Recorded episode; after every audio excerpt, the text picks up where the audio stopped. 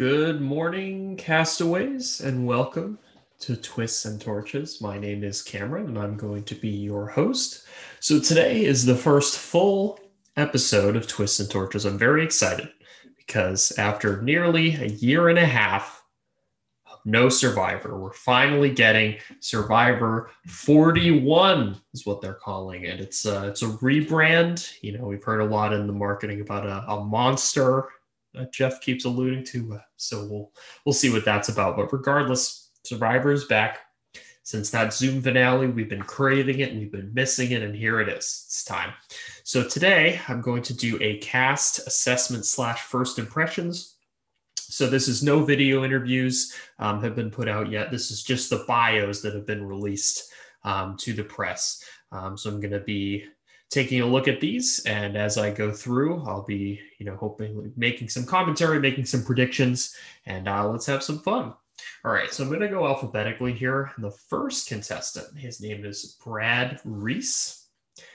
It actually says he's the first contestant from wyoming so that's very interesting. Um, interesting piece of trivia for you. He is 50 from wyoming. He is a rancher by trade. Uh, he says his hobbies are hunting, fishing, and helping others pursue their passion and achieve their dreams. Now, to me, that's kind of a cop out answer, but okay, sure. Sure, Brad will be great. Um, you know, there's a couple, three words to describe you spontaneous, practical, and patient. That's interesting. Uh, his pet peeve is a lack of initiative. Hmm. He might have some uh, some issues with some of the younger players. Maybe uh, you know, not uh not contributing as much around camp. I see that's possible for him. Let's see. Uh, he's a family. Uh, he's got a wife of 21 years and four kids. Okay, Brad, way to go. Uh, let's see. It says he's a private pilot. He enjoys flying. Uh, he's nearly died from a rattlesnake bite, and he was blown up by a propane tank. And then he follows that up with, "I like to live on the edge." No, no kidding, Brad. All right. Um, he said his his dad is his hero. Uh, here's a here's a good question. I, I, like this one. Which past survivor will you play the game most like? He says Boston Rob. Shout out to Boston Rob, my uh, fellow Hawk from high school. Um, he says that they don't have the same personality, but he likes his thoughtful and strategic play. Okay, all right. He's aiming high. This guy, I like it let's see. He says he's hardworking, he's got common sense, but he says he can build multi-dimensional alliances and win trust using his social skills. Okay.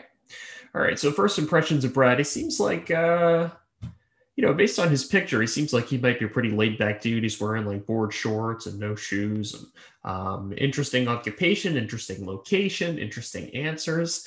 Um, so far, I'm liking Brad. I think that he has a lot of potential as a character.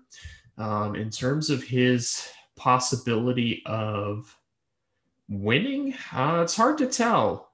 He didn't really give a whole lot, you know, game wise. He's claiming he has great so- social skills. I, I, guess we'll see um, how that comes up. I mean, as a rancher, I can see, um, you know, that the you know there's probably a lot of alone time mostly with animals, not so much with people. So I guess I guess we'll see what uh what Brad can come up with, but but I'm excited.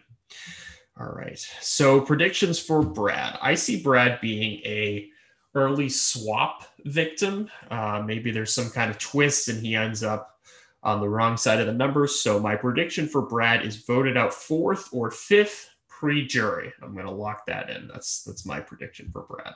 All right. Let's move on. Next, we've got Danny. Okay, Danny is an ex NFL player. Okay, got it. Yeah, he looks uh, he looks like he's in shape. Looks like he could definitely be perceived as a challenge threat, especially if anyone recognizes him. Um, I'm a football fan. I don't necessarily recognize him, so I don't know how many people out there will, unless they're a fan of his particular teams. Um, but interesting. Um, yeah, he's so he's 33 he is a retired NFL football player. Um, and I guess he says he's been obsessed with the show after leaving football. So that's good. Sounds like he's a fan, possibly an applicant, even though, you know, ex football player, you'd think maybe recruit, but it's entirely possible he was an applicant here. Um, so that should be interesting. He says he wants to reach the end game and end zone. That's cute. I, they definitely added that with one plan in mind to change what it means to be a threat in this game. Ooh, okay. So maybe he's um maybe he's gonna kind of apply a different kind of strategy. Maybe he's not going to be the big challenge beast that he maybe appears on the surface, and maybe he'll be uh, more of a social threat. I guess we'll see. All right. So he is from uh, Houston, Texas, and his current residence is also in Texas, in Frisco. His occupation is an ex NFL player, so not doing uh, anything right now, or maybe they just didn't put it in his bio. Uh, he says his hobbies are competing, traveling, and cooking. Competing, that's a it's a good hobby. Nice. I've never heard of that one as a as a hobby, but okay. Three words to describe you. Oh, competitive. No surprises there. Uh, charismatic and optimistic. Okay, got it. All right, pet peeve. He says uh, his pet peeve is lying, not being on time, and lack of accountability. Okay, interesting. Lack of awareness and consideration for people's time and space, or having to repeat myself after three times. Okay, he's another one I could see that maybe someone rubs him the wrong way at camp, and uh, and he has some difficulty, or maybe he ends up working with someone uh, a little bit older or not so much. I'm thinking I'm thinking of Tarzan and uh, I'm thinking of the the Tarzan Colton situation from One World, uh, where he just gets so exasperated with him. Uh, I could see that happening. Maybe he uh, has some run-ins at camp, and that causes some friction.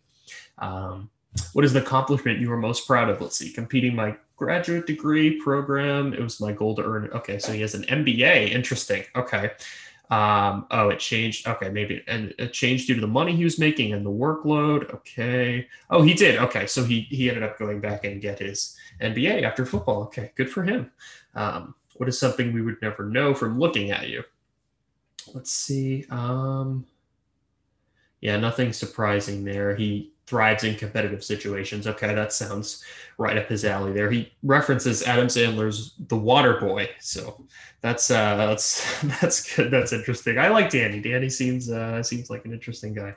Who's your hero? Okay, so his mom is his hero. Okay. Um nothing, nothing like a big strong buff dude and his mom is his hero. I bet she comes out for his family visit too. Those are always those are always funny. Okay. Which past survivor will you play the game most like? Ben Boom Driebergen. Never heard that one, uh, that nickname for him, but okay. Uh, one big move king. Got it. And he says, I would be seen as a strong physical player, so I'd eventually become a big target. And he was able to outwork everyone too. Okay, interesting.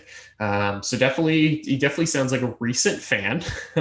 um, if he's you know seen Ben, so that's that's good. Um, you know, that's a good comparison. Someone who could be seen as a big challenge threat, and Ben certainly you know was. Uh, he you know was perceived as that. And uh, yeah, I can see Danny, especially if he makes the merge uh, people are going to kind of be looking at him like, listen, like this guy's an athlete. This guy could win multiple challenges. You know, if he has a knack for balance and even puzzles, um, that could definitely show up as well. So yeah, he just from the outset, just reading this, I would be scared this dude's going to make a run. So let's see. Why do you believe that you can win Survivor? Uh, he believes that he can see it whatever he puts his mind to. Uh, he hasn't failed yet, and he doesn't plan on starting now. Okay, very optimistic, Danny. So I can see. I mean, the the easy comparison, right, is Alan Ball, um, who I believe was the most recent football player to grace the Survivor screen. And Alan, um, I mean, we just based on this personality, it does seem like he is very competitive, and he might he does have that potential that he could, you know, butt heads with some people, uh, depending on on how that goes. So I'm going to say that Danny might be an early target I think similar to Alan, I mean, if he can align himself with the right people, but again, in Modern Survivor, with the number of swaps that you have, really like you can align yourself with people, but it's more about the social bond because if you, uh, you, you kind of just have to get lucky with the first couple votes, especially if they swap multiple times. I mean, this is 18 with three tribes, so I'm anticipating just based on history that there's going to be two swaps at least. Um, they could do something crazy and do three, I suppose. I mean, I know it's a shorter season, but I mean, you might only be on the beach for, th- for three to six days with some of these people. So really, you have to make that tight social bond. And if an alliance comes up because there's a boat, great. But really, you need to position yourself for that early merge if you're going to make a deep run. And I can see Danny getting bounced around a bit. And if he moves tribes one or two times, and he could just end up being the target if that tribe loses the challenge. Um, he's he's very threatening. Someone who maybe wasn't that connected with him, who wasn't on a tribe with him previously, could say, "Hey, I got these two people on this tribe of five. Let's make it three. Let's get rid of this guy." So I think that he is also a pre-merge boot.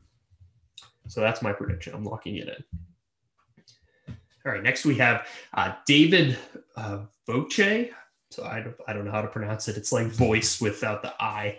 Um, so it looks like, okay, so he is a neurosurgeon. Interesting. He's 35.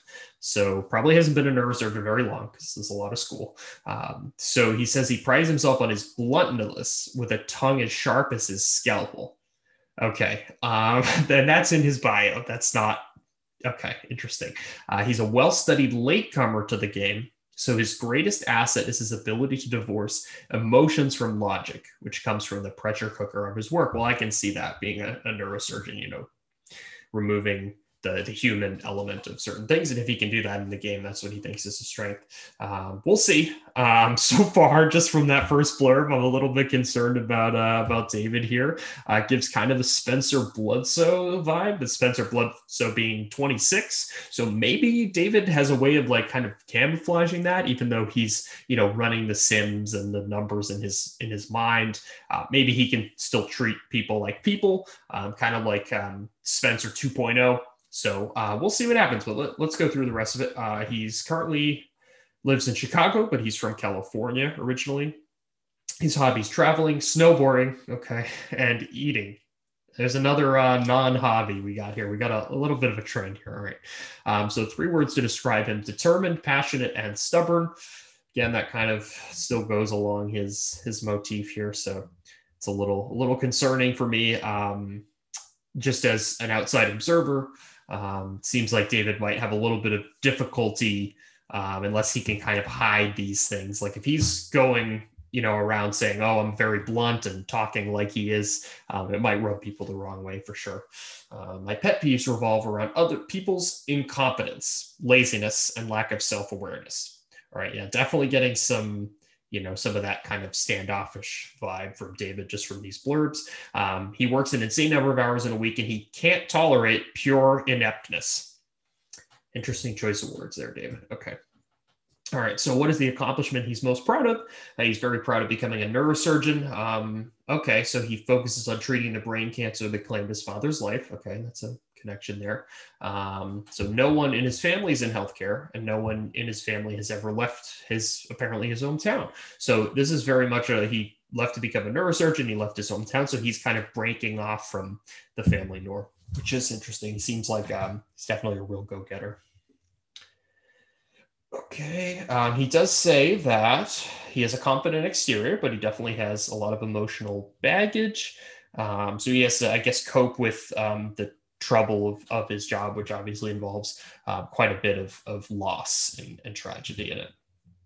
He says his mom is his hero. Again, the trend of uh, dudes, you know, and their mom is their hero. She might come up with loved ones is it if he makes it. Uh, but so far, I'm going to be honest, not looking too good for David's sneak preview of the uh, of the the old uh, prediction there. Okay, um, but he definitely um, says that you know she raised him and his sister after his father passed and sacrificed so much okay that's great i mean it's just you know it's it's I, I, think it's a good trend as much as you know we poke fun of it i think you know young men having a lot of reverence for their their mothers and you know being vocal about it on tv uh, it's a I, I think that's a good thing especially you know a mother who clearly has done a lot for him and you know he's doing well for himself he's a neurosurgeon so Oh, okay.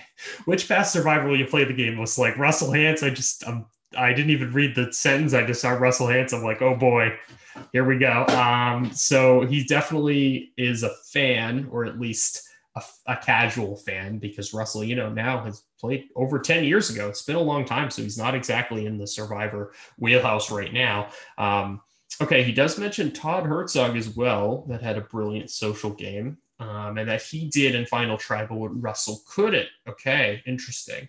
Um, he says he knows how to pander to people and make them feel valuable, even if I don't believe it. Okay, so this is what I meant by he can, if he can hide how he actually feels about people. I mean, it's tough on the island um, just because of the nature of you know you're out there and you're tired and you um, you know eventually your true colors are always going to show through i mean think of uh, i don't know Abi-Maria, right? I mean she especially cambodia right? She came out she was like i'm going to be so much nicer and then you know didn't take long for the things to come out. So it's possible that david can do this especially with a high stress job. Maybe he is built for survivor. Um, but we'll see. Um, he's comparing himself to russell hantz todd uh, he brings up Natalie Anderson, Kelley Wentworth, Cirie Field. Wow, okay. He seems like he's a pretty deep fan. He mentioned five different names, and although they aren't some of the more famous players, um, it definitely seems like um, you know he could he could make a deep run here just with his knowledge. Um, he says Cirie's a master of the game, so he wants to kind of combine a lot of these um, these skill sets. Which, if he can pull off, I mean, he'd be a pretty quintessential Survivor player for sure. Interesting. Okay. This, see, I'm turning I'm, I'm turning around a little bit on David. I feel like maybe he's growing on me here. All right. He says he p- possesses an ideal balance of charm, wit, athleticism, and grit. This is why he can he thinks he can win um, between his job and also um, he mentions his, you know, obviously the high stakes, but also his knowledge, and that he says he's not a jock or golden boy. And he mentions, you know, the three classic jock and golden boys, Joey, Amazing, Malcolm, and Ozzy, of course, because they're always targets. So I guess he's kind of trying to be a little bit uh, kind of an underhanded version of that. He really is like packing his survivor knowledge into this little blurb here. Um, so I'm impressed, I must say. Um, maybe he is kind of like a hardcore fan, and um, I underestimated him just based on the beginning. But again, I'm getting very heavy Spencer Bledsoe vibes. Um, so I think it's entirely possible that he gets into an alliance and makes a deep run. Um, so I'm going to give my prediction because we spent a good amount of time on David.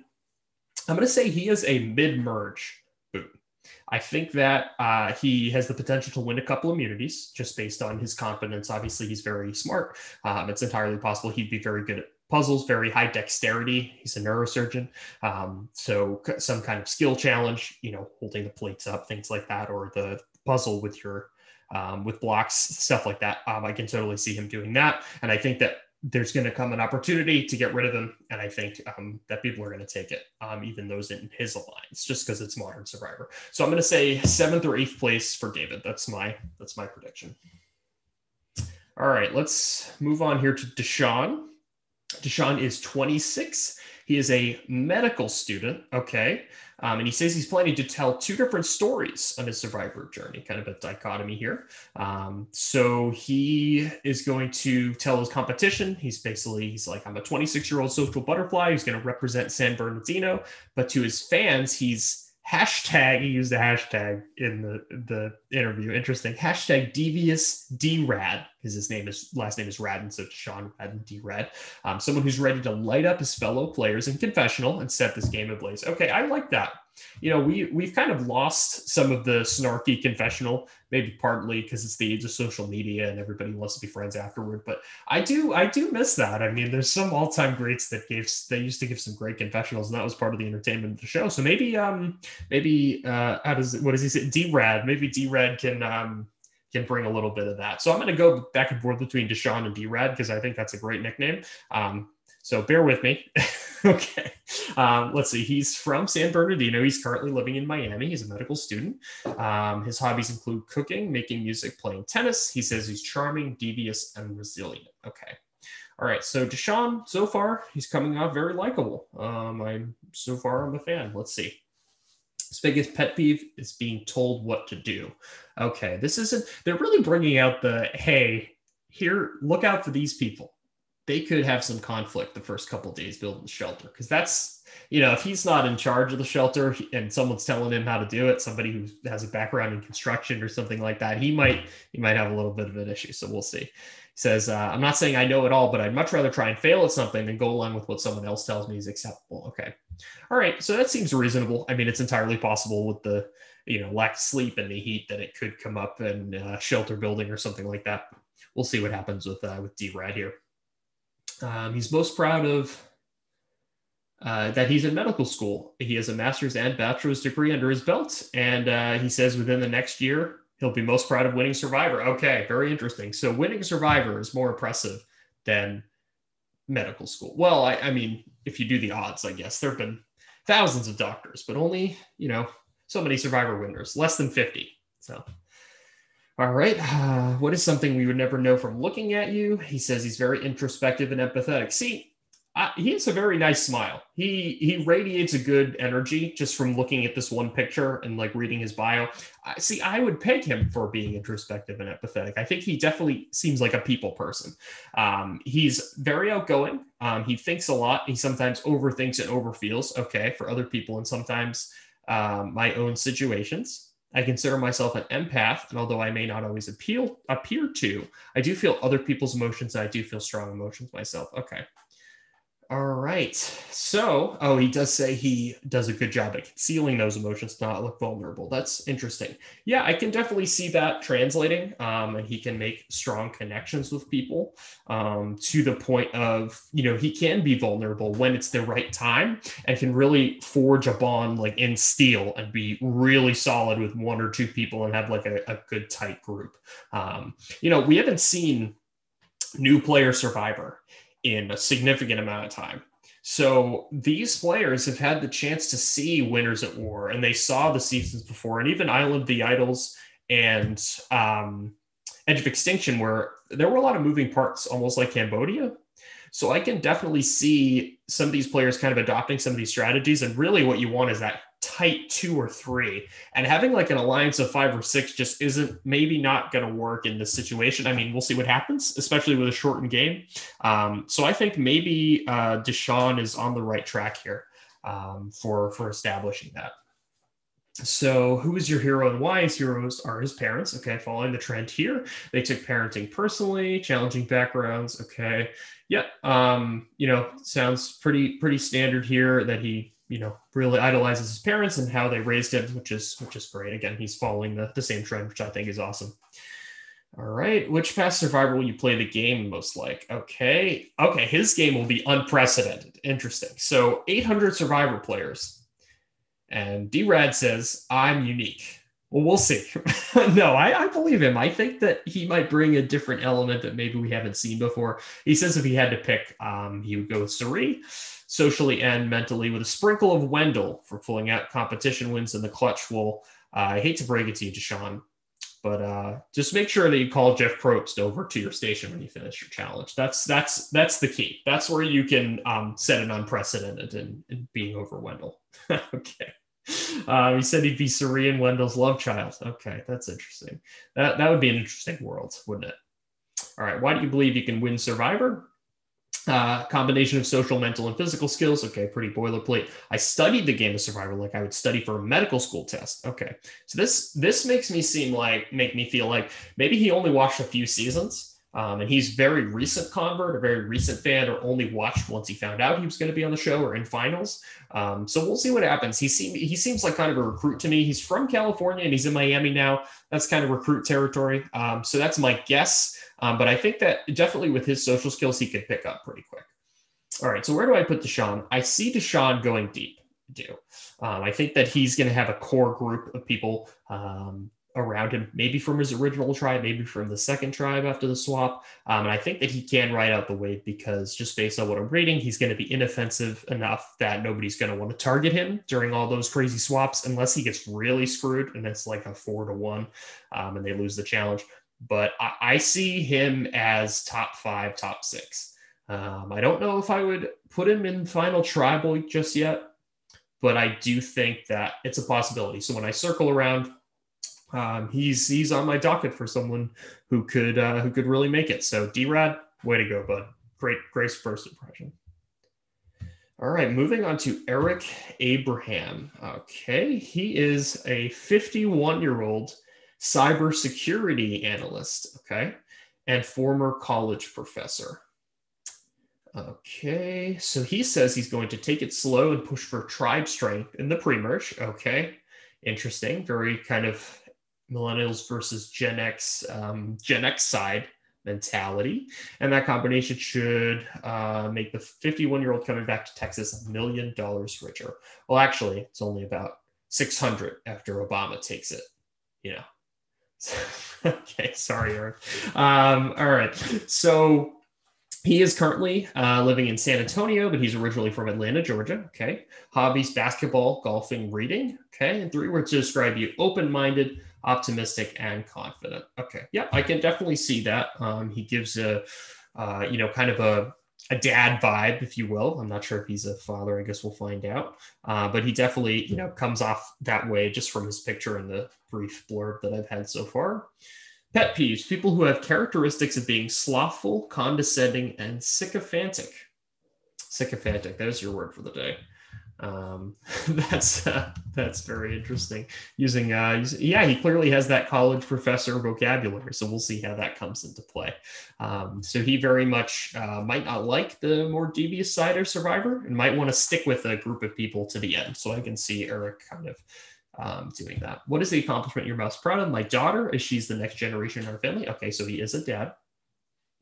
He loves scuba diving uh, and in examining the surface of the moon, stars, or passing comets with his very own telescope. Yes, he's he's very much uh, giving a, a, super dad vibe. I, I, like it so far, Eric. Uh, checking all the dad boxes. I like it. All right, who's your hero? He says his hero is his grandfather, a man that didn't have to say a word to speak volumes. Okay. I've watched him walk into a room and respect was given to him before he uttered a word, showered his grandchildren with affection and love that can only be given from the heart. He says he had a lot of lessons shared from him that were instrumental in his development and made him the man he is today. Okay. Interesting. All right. I really like that answer. It kind of deviates from the norm, um, but also kind of shows who Eric is aspiring to be. So I like that. Which past survivor will you play the game most like? A hybrid playing style of Richard Hatch and Wendell Holland with a touch of Boston Rob. Now, that sounds like a recipe for success, but all of those players have their own faults. so hopefully, Eric can find the right combination of those so that he can pull out a win here. Um, yeah, I, I definitely see um, where he's going with that. He doesn't really elaborate. It's just just mentions those three. But um, hey, uh, that's you know some deeper cuts. So uh, maybe Eric is a, a fan. Uh, it seems like there are some more knowledgeable people this year. Oftentimes they'll just bring up someone from the last season or the last two, but I guess you know in quarantine they might have had more time um, just because they were. So it's possible that with the filming schedule because they were quarantined for longer that they had a couple weeks. Maybe they gave them some seasons to watch or something. I'm not too sure. And then of course you know they do this this interview when they or right before they hit the beach. Uh, i don't know the exact timeline but that's what it sounds like it could be because some of them are you know pulling out some references that are maybe not too common. So um, that sounds good all right. So, Eric, why do you believe you can win Survivor? He says he was taught to dream big and shoot higher than he knows he can do. Um, don't bother to be better than your contemporaries or predecessors. Try to be better than yourself. Okay. Game is not his motivation, it's his tool to show himself that he can be the sole survivor. Okay, I like that. That really matches with his um, kind of motifs so far. Um, that it, it just wraps it up and kind of shows, hey, I want to be kind of uh, my own person. Almost a little little touch of uh, of D-Rad there um, with him trying to be unprecedented. He doesn't want to be better than the, the other people who have played. He wants to be better than himself. He wants to play the best game of Survivor that he, Eric Abraham, can play. And I really like that. So I, I like that answer. Okay, moving on to our first woman, just alphabetically. That's how it worked out. Uh, her name is Erika uh, Casupanan, I think, or Casupanan. Uh, I'm not too sure. Um, she is a communications manager who cannot communicate huh, enough how excited she is to play Survivor. She says she stands at five foot nothing. She's 32. Uh, she's Canadian. Okay, another Canadian on the show. I'm glad that we're getting more Canadians. Definitely, um, definitely bring another element. Um, Tom Laidlaw, I actually really liked him. Uh, was kind of sad he went early, but um, another Canadian, so that's good. Uh, she wants to figure out what everyone wants, then exploit it. Okay, very cutthroat kind of answer there. Um, so Erika is from Niagara Falls, and she now lives in Toronto. Her hobbies are traveling, boxing, and fitness, and following pop culture. Another non-hobby. What are we at? Three now. Uh, three words to describe you: fun, fearless, and empath- empathetic. Sorry about that. Interesting. Yeah, um, so far nothing too striking except for that one part about figure out what they want and then exploit it. But I mean, that could be pretty cookie. Okay, pet peeves, ignorance, of course. Um, but then men in ill-fitting jeans. Erika, I'm sorry. Uh, I've had the same pair of jeans for years. They definitely have not always fit. So uh, I don't know if we would get along. Sorry. I mean, you seem nice. You seem like you could be great at Survivor, but I don't know if you'd like me too much. So sorry. Don't don't listen to this. It might stress you out. What is the accomplishment that she's most proud of? Um, she says she loves her whole life, so it's hard to pick. Um, she wanted to pay off her student loans by 30 and did it at 27. Okay. And she actually she left her job becoming before coming to play the game. She's proud of the career she built. Um, she's proud that she used Brave and walked away. Okay, uh, I like that better than student loans. Well, I mean, if your biggest accomplishment is paying off your student, what does that say about our country? Not to get too political, but geez, student loans. They're crazy. All right. okay. But I do like the answer about, you know, she was brave and she said, Hey, like I walked away from my job to come out and play this game. That's how bad I wanted to play. So it sounds like she wants it bad. Um, and it sounds like she might play really hard. So I like that. I like the people who are willing to take risks.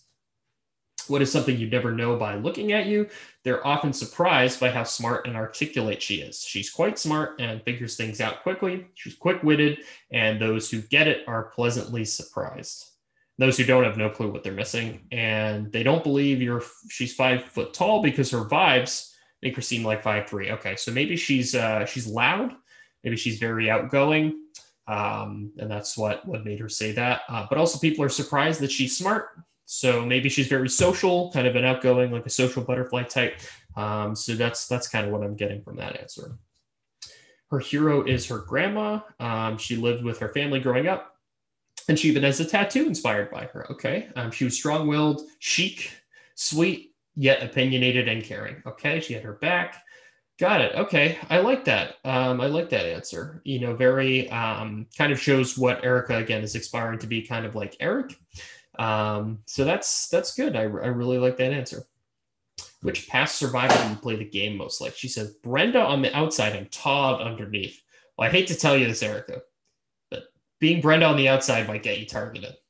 I hope not, because you seem like you're you're a fun player. But uh, that's I hate to tell you um, with Todd underneath. Okay, that's the third time that Todd's been mentioned. I think maybe uh, they were given China to watch because uh, I don't think. I mean, he only you know he only played once. I didn't know this many people. I guess uh, China was on their uh, on their Blu-rays when they uh, when they were in the hotel or quarantining, whatever it was. so that's what it seems like to me.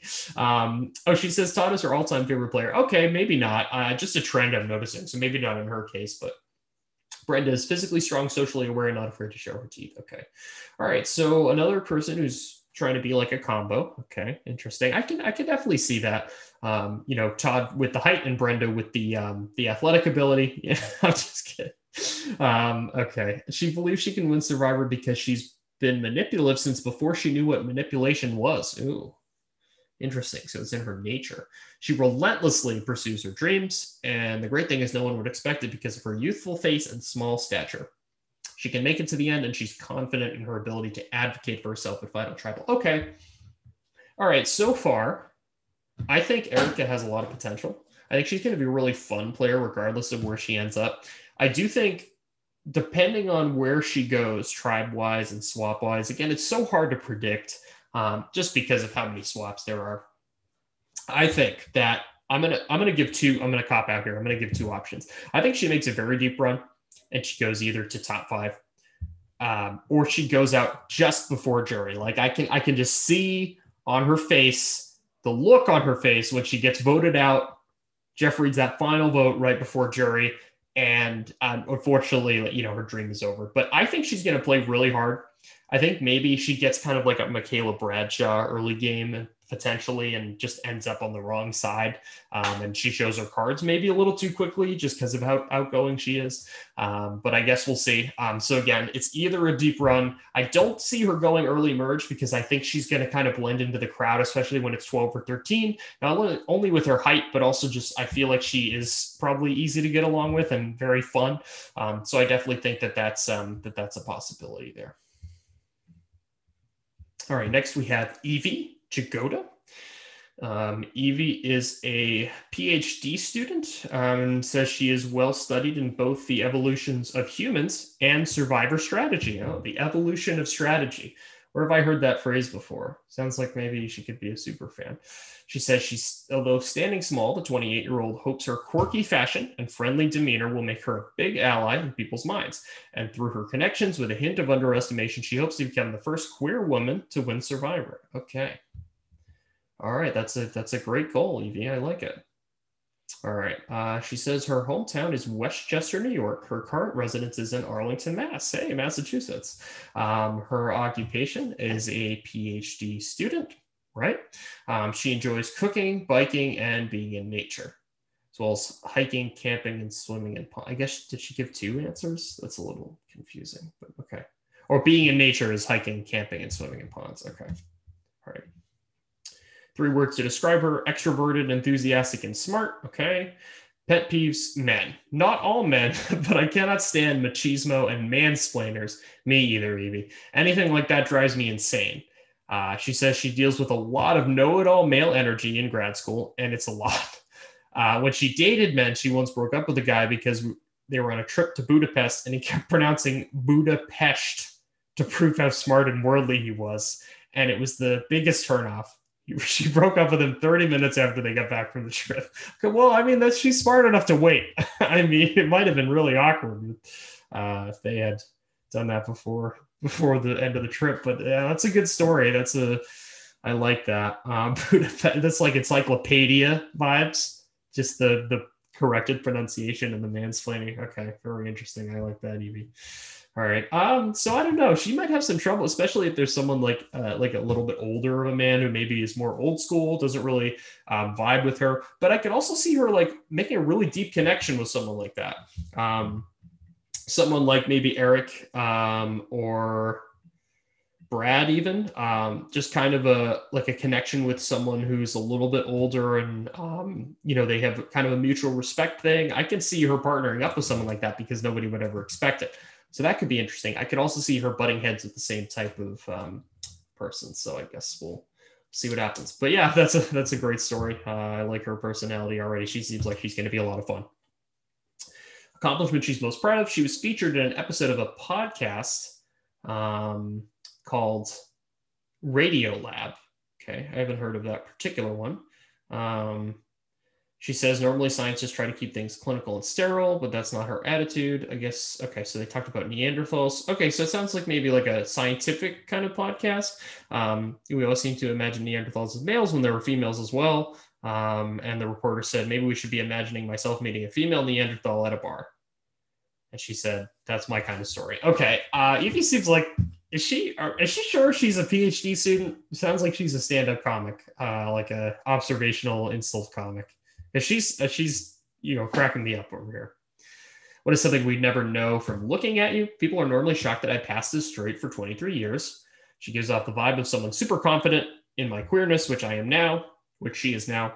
Um, but it wasn't always that way. She said she likes to be loud and proud, and that it's okay um, to take longer to know yourself because uh, I guess from her story, it took her a long time um, until she was well into adulthood. Um, people are surprised when she says she's 5'2.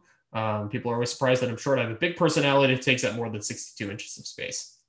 Okay, so that's very similar to the answer Erika gave that, you know, because of her big personality, kind of pushes beyond um, beyond what her stature is physically. Who's your hero? Her hero is Alexandria Ocasio Cortez. Okay, so the congresswoman from New York. Um, this is the first person to not name a family member, so that's interesting.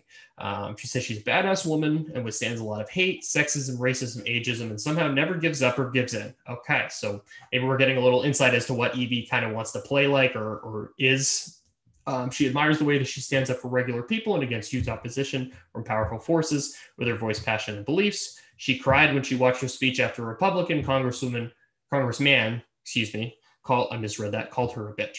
Okay, she stood there in Congress, poised and dignified, and channeling fiery passion against abusive men and for women everywhere who have to deal with that. And having daughters is not what makes someone a decent man. Treating people with dignity and respect is what makes a decent man okay, so she clearly is very, you know, very much looks up to uh, the congresswoman from New York, um, and maybe kind of trying to emulate some of that behavior in terms of standing up for herself, um, which kind of comes out in her bio. So I, I really like, um, I really like that very, you know, uh, straight up honesty from Evie. Really appreciate that. Which survivor would you play the game most like? Okay, the China comes up again. They have to have gotten the DVD for China in their quarantine because there's no way. I mean, she gives like specific details about the season. Okay, so Todd at the beginning of to put Aaron as the leader of his tribe, but knew he could control him. Okay, so she's comparing herself to Todd, and then Natalie. It's the second time Natalie's brought up. Maybe San Juan del Sur was on the docket as well. I guess we'll we'll follow that trend because we got four Chinas and two San Juan del Sur. Jeremy's number two, and then she got he got cut. She ultimately pretended to let Jon be in charge. Okay, she struck at the right time, was able to get a better win. Okay, so she's a combo of Todd and Natalie. Okay, interesting. Yeah, I mean that's those are a couple of good, very good players to look up to. I would say um, very strong games um, and their respective winning seasons for both of them. So okay, she wants to be agreeable, um, but not like she's playing with intense strategy, um, and be right next to the front man. Okay, so she wants to be kind of like the backseat driver and be able to grab it when maybe her target gets eliminated. Interesting. But it could blow up if you're too in love with the front man, a la Steven or any non Kim players from One World. Okay, very good. All right, yeah, she clearly has a decent survivor knowledge. Um, I don't think it's just that they showed in the, seasons. I mean, some of them maybe just to refresh maybe they showed China and it's just fresh in their minds and that's why it comes up. But it does seem like many of these um, players have seen a good amount of the show, which is good. Why do does she think she can win Survivor? Right combination of skills, smart and strategic, pretty standard, but she's also silly and goofy and physically small. Maybe people will underestimate her, and she's not a big challenge threat. Um, she says she has an infectious smile and she can make great bonds with people. She's very open and vulnerable. Okay. Yeah, a lot of empathy coming out here. Okay, I like Evie. Um, I think she has a lot of potential, um, not only to be a fun character, but also, um, you know, a good player. And as well as it sounds like she really wants to be a big advocate of not only women, but queer women specifically in this game. Um, like she mentioned, you know, her inspiration is Alexandria. Uh, that's definitely wrong. yeah, it is Alexandria Ocasio Cortez. Okay. Um, so yeah, Evie has a lot of potential. My prediction for her is uh, mid merge. So I would say just off the cuff, spent a lot of time on her. Uh, maybe eighth or ninth place. I don't see her going early. I think she's going to charm a lot of people, um, and I think she's going to make a decent run. Um, but ultimately, she's going to be a big social threat. I think it's going to be obvious just based on her personality so far. I think people are going to get a kick out of her. I think they're going to laugh at her jokes. Um, but I think that that's going to be threatening to people. And maybe there's someone who's a challenge threat who wins immunity, and she's kind of the secondary threat, especially if it's her ally. Like she mentioned, that's what her strategy is going to be. Um, and I could see that she gets cut because her ally wins immunity. and It's time to separate a duo. Um, so I can definitely see that that happening. All right, moving on to Genie. Genie Chen is a she is a grocery clerk. Okay, um, she has a lifetime of customer service under her belt uh, and she feels that her opposition will be instantly charmed by her. Uh, she's ready to embrace the experience fully through the good, bad, and the stingray attacks. Okay, interesting. She's anticipating stingray attacks. I guess we'll see if uh, any of that happens with Genie. So she is originally from Los Angeles and she's currently living in Portland. Uh, she says her hobbies are cooking, video games, uh, thrift store, and antique shopping. Interesting. That's an interesting combination for a 46 year old grocery clerk. Not what I would have expected right away. Um, definitely kind of throwing me for a loop here. I can't get a read on her right away. Uh, three words to describe you funny, kind, and sensible. Okay, that checks out. Pet peeves people who wear masks incorrectly by not covering their nose and mouth or who don't wear them at all. Me too, Genie. Me too.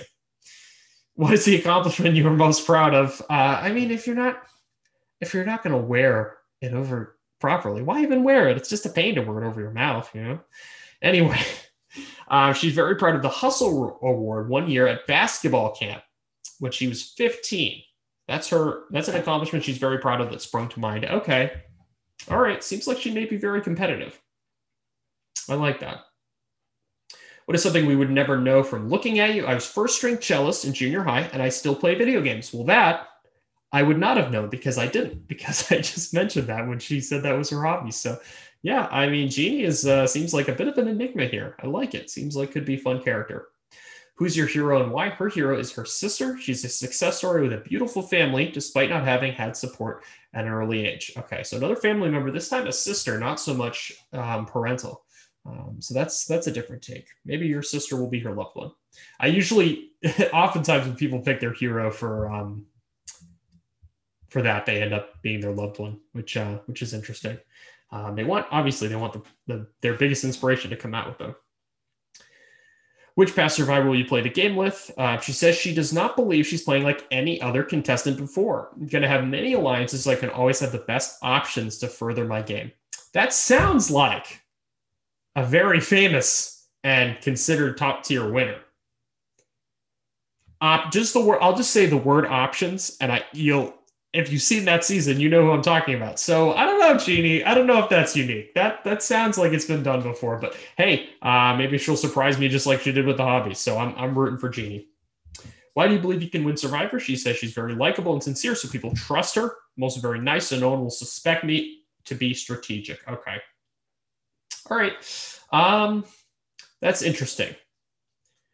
That's very interesting. I think maybe that's a little bit of arrogance or hubris to assume that people are going to trust her.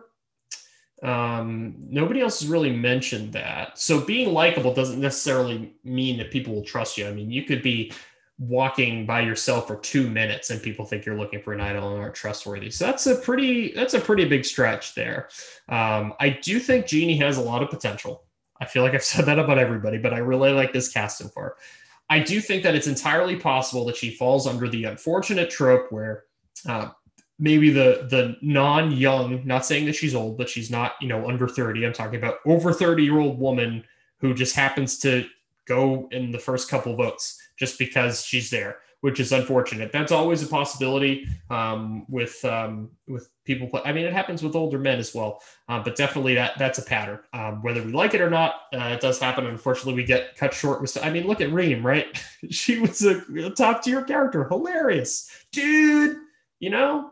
And uh, we only lucked out, I guess, um, on getting more of her because she of Edge. And uh, that would not have happened normally. But dude, I can't believe I'm on the edge for 37 days. You know, great character. But um, you know, that it's not the case this season. So I'm um, fingers crossed because Genie seems really interesting. I hope she sticks around. But my prediction is first three out. It's just the pattern, unfortunately. I hope not please prove me wrong, but uh, that's that's my guess. Okay, next up we have Heather Aldret. Heather Aldret is a 52. Okay, um, she's built a storied life so far, uh, a varied resume that has told her to trust her gut. She hopes to use that gut to work through the game and become the oldest female winner. And so the oldest female winner. Okay, maybe Denise was a little bit younger than this when she what she won. Um, that's interesting. Okay, become the oldest female winner at, at 52.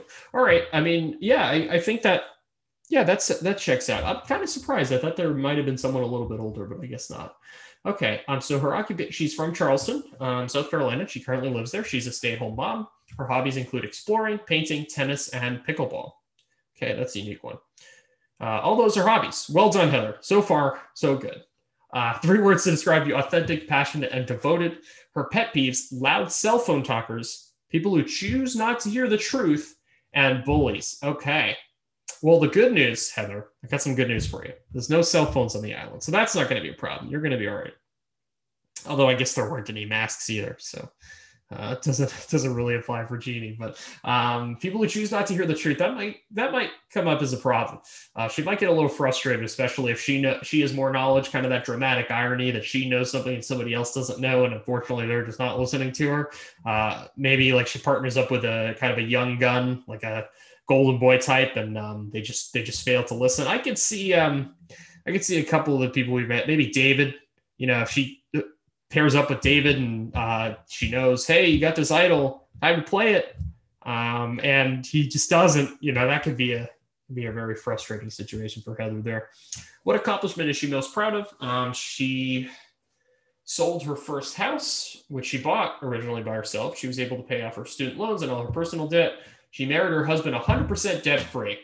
Now, that is the mark of someone who grew up or who got married a couple decades ago when that was not a problem.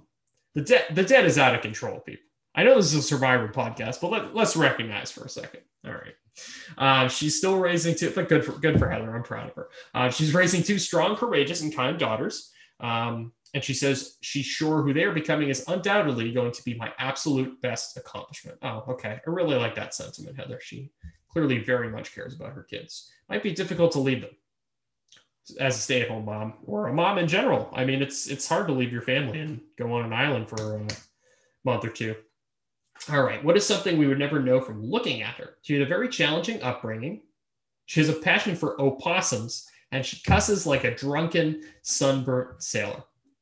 Well, I got some, I got some news for you. You're gonna get sunburned. So uh, at least half of that uh, will kind of, it'll check out. You know, it'll make sense. The if you tell them, listen, like when I get sunburnt or if I'm drunk, you know, I'm gonna I'm gonna swear a lot. she could be a sailor. You know, there could be a boat challenge. You never know.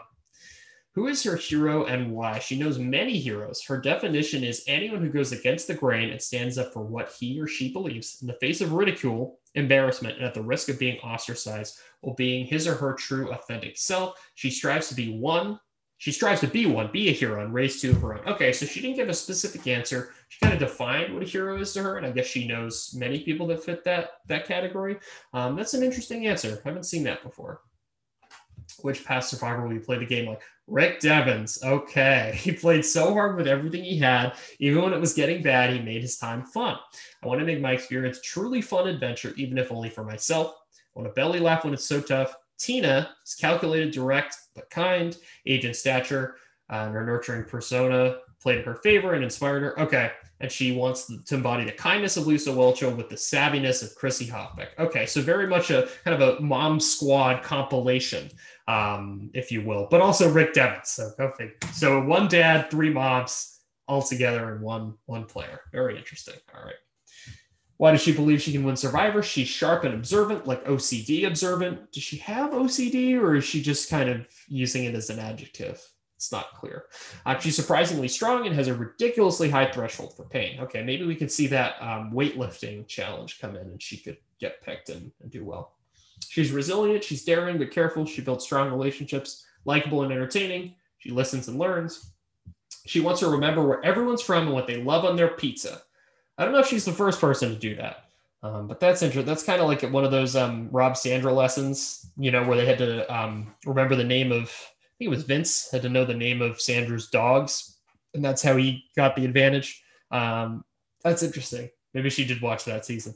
Um, she wants to know their stories, the kids' pets. She might not like them all, but she wants to convince them that she does. Okay, I like that. That's a very um, kind of a teaching time with Tavi kind of uh, approach, where most important thing is getting to know everybody. I mean, you do naturally, but I think like really memorizing everything and basically having like a trivia database on the people you're playing with.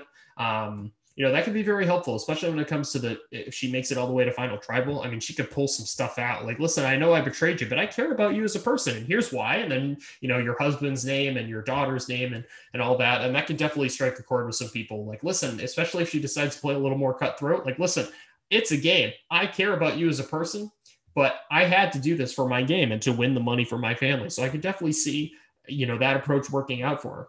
I could also uh, unfortunately just like genie she could just be i mean she seems like she's in good shape um, just from what her she said her hobbies were and also just this photo like she looks she's got some definitely some muscle on her arms. Uh, she's got long pants so you can't really see how muscular her legs are but she seems like she's in good shape um, and she could definitely do well in the challenge. Um, if she is like the weakest person on her tribe i don't see that tribe losing um, just like by nature of you know the other five are even more athletic than she is. Um, you know I, I don't see her going early um, necessarily. It's it's always possible that she's just unfortunately they lose like on a puzzle or something, and she's just the odd one out. Um, but I do think she has some social savvy just based on what she said. Um, I think she uh, is an early juror. I'm going to lock that in. I'm going to say that she's either right after the merge or right after that one. Um, she just seems like she could be the unfortunate fallout again uh, of someone whose ally is a big threat uh, kind of like Evie. Um, so I definitely see uh, see that for Heather, but uh, she seems fun. Uh, I can't wait to see what she does out there. Okay, um, this next contestant, uh, Gy- Jairus, Gyru, if it's French, there's an S in the end, so uh, I apologize to to him. Um, I'm just gonna call him Jay. I don't want to mispronounce his name anymore. Um, he's a college student. Okay, he's only 20. Interesting. So very young.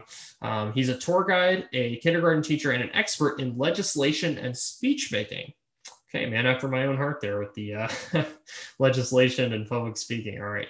Uh, we'll see if those book smarts translate to street smarts or sand smarts. Yeah, very clever survivor interns. Um, as the 20 year old game plays a game that predates his entire existence. Oh, that is a good point is he the first one? I think maybe Michael, or I don't think Will, because Will was No, the show wasn't 18 years old when Will was on. Uh, it was only season 33. But yeah, he definitely is younger than the show. Um, I think Michael, maybe not. He was what 19? No, I don't think so. I think it was close. But this is probably the first contestant who's the show is older than them, which is very interesting. Uh, his hometown is Oklahoma City, and current residence also Oklahoma City. He's a college student. His hobby is survivor. First person to say that, working with kids and pediatric nursing. That's great. It's not a hobby, but it's great. Uh, and then athletics, and he elaborates jujitsu, running, and dance. Okay, he seems like he's definitely very athletic, um, not just because he's young, um, but just because of his hobbies. And um, man, this guy's got quite the smile. Uh, he's going to charge with people. He's definitely going to get people on his side pretty quick. Just just looking at this one picture, um, yeah, he's he's definitely got that charm going. Uh, in fact, he says he's got uh, three words to describe him: high energy, charming, and charismatic. So doesn't surprise me in the slightest. I think uh, I think he's going to be good in that department. Pet peeves: I really hate bullies, and I don't like loud eating.